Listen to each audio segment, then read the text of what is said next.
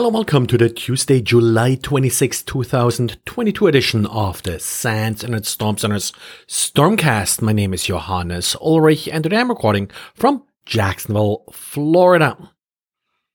In diaries today, we got one by Xavier analyzing another PowerShell script, this time one that implements some fileless features in PowerShell.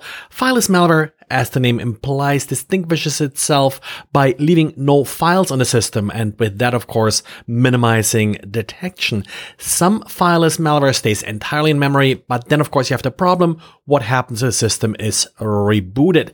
The malware that Xavier found uses another common trick. It writes itself to the registry. So technically not a distinct file, even though, of course, if you're a purist, the malware does end up on the disk. First, the script hides its windows from the user. Then it exfiltrates information just identifying the victim's computer. That, of course, could be used to target particular uh, users. The strings are encrypted via AES, uh, so that way network detection plays less of a role here. And finally, the URL to retrieve the script is then written to a registry key in order to obtain persistence. Now, at this point, things become a little bit less fileless here because there is then a simple link file that allows the execution of the code from the registry key. PowerShell scripts like this are sort of one of those tricky issues because uh, they are very lightweight, uh, they're very flexible. So the same PowerShell script may be used for some commodity and more or less harmless uh, exploit, as well as to install some more targeted malware. This is why you shouldn't really uh, take them too lightly if you find them on a system. But well, who cares about desktops and laptops, Windows uh, these days? It's all about mobile devices, Android and iOS. And of course, we need to secure them as well. And for this, we often use mobile device management software. MDM company FileWave today released an update fixing two critical vulnerabilities in its software. The vulnerabilities were discovered by Claroty's Team 82 and Claroty released a blog post with additional details. Now, sadly, even though one may naively expect critical systems like MDM software to hold themselves to higher standards, the vulnerabilities are all too common. We got a hard coded cryptographic key. That's CVE 2022 34906. And then we do have an authentication bypass, as Claroty points out.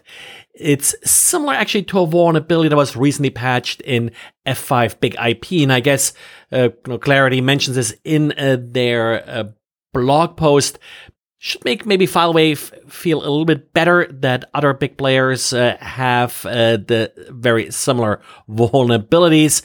But if you remember the F5 issue, the problem here was that you had a front end web server. It received the request and then it sort of added a special header telling the next web server that it uh, forwarded the request to that uh, the request was properly authenticated. But an attacker could actually add that header and uh, with that bypass authentication. Similar here. So the request is received by that front end web server. It authenticates username and password, and then it forwards the request with a fixed authorization header. Fixed here meaning that uh, the string after the authorization header is always the same. So that's your hard coded credential here. However, and that's something according to Claroty that was sort of added in a later version of the product. An attacker wouldn't just be able to send that particular header because the receiving web server makes sure that the host header is localhost and these web servers, they're talking to each other on the same system, so they're using localhost to connect to each other. But what they didn't consider was that unlike the client IP that's often used for that, the host header is user provided. So by using the host header, an attacker now, in addition to adding that authorization header, just has to set the host header to localhost and well, they're ready to go. Now, typically I would tell you, hey, you know, uh, systems like this shouldn't be exposed to the world. That's not quite true here for these uh, mobile device management systems because new users that you provision with the system need to connect to it. So you may be able to limit it to like a corporate network or something like this. But uh, yes, users have to be able to connect and that of course increases your exposure. So please apply the patch that was released released by FileWave. Okay, very simple attack here. Let's switch gears a little bit and talk about UEFI or BIOS vulnerabilities often talked about, but not a ton of examples of them being exploited. Well, Kaspersky now just published a write-up of a case that they investigated that did involve a firmware backdoor or rootkit. They call it CosmicStrand and attribute it to a Chinese-speaking uh, threat actor. An earlier variant of this rootkit was actually uh, discussed by Qihoo 360 back in 2017. So not completely new here.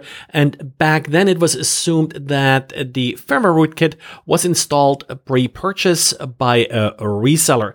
So in some ways an evil maid type of attack. And that's something that they're sort of suspecting possibly here as well.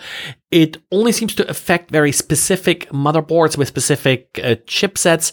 So uh, possible that uh, these particular systems do have a vulnerability that allows for this evil maid attack.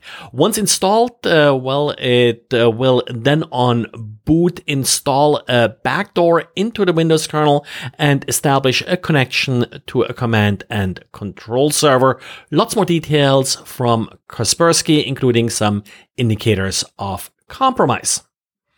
Well, and this is it for today. So thanks again for listening and talk to you again tomorrow.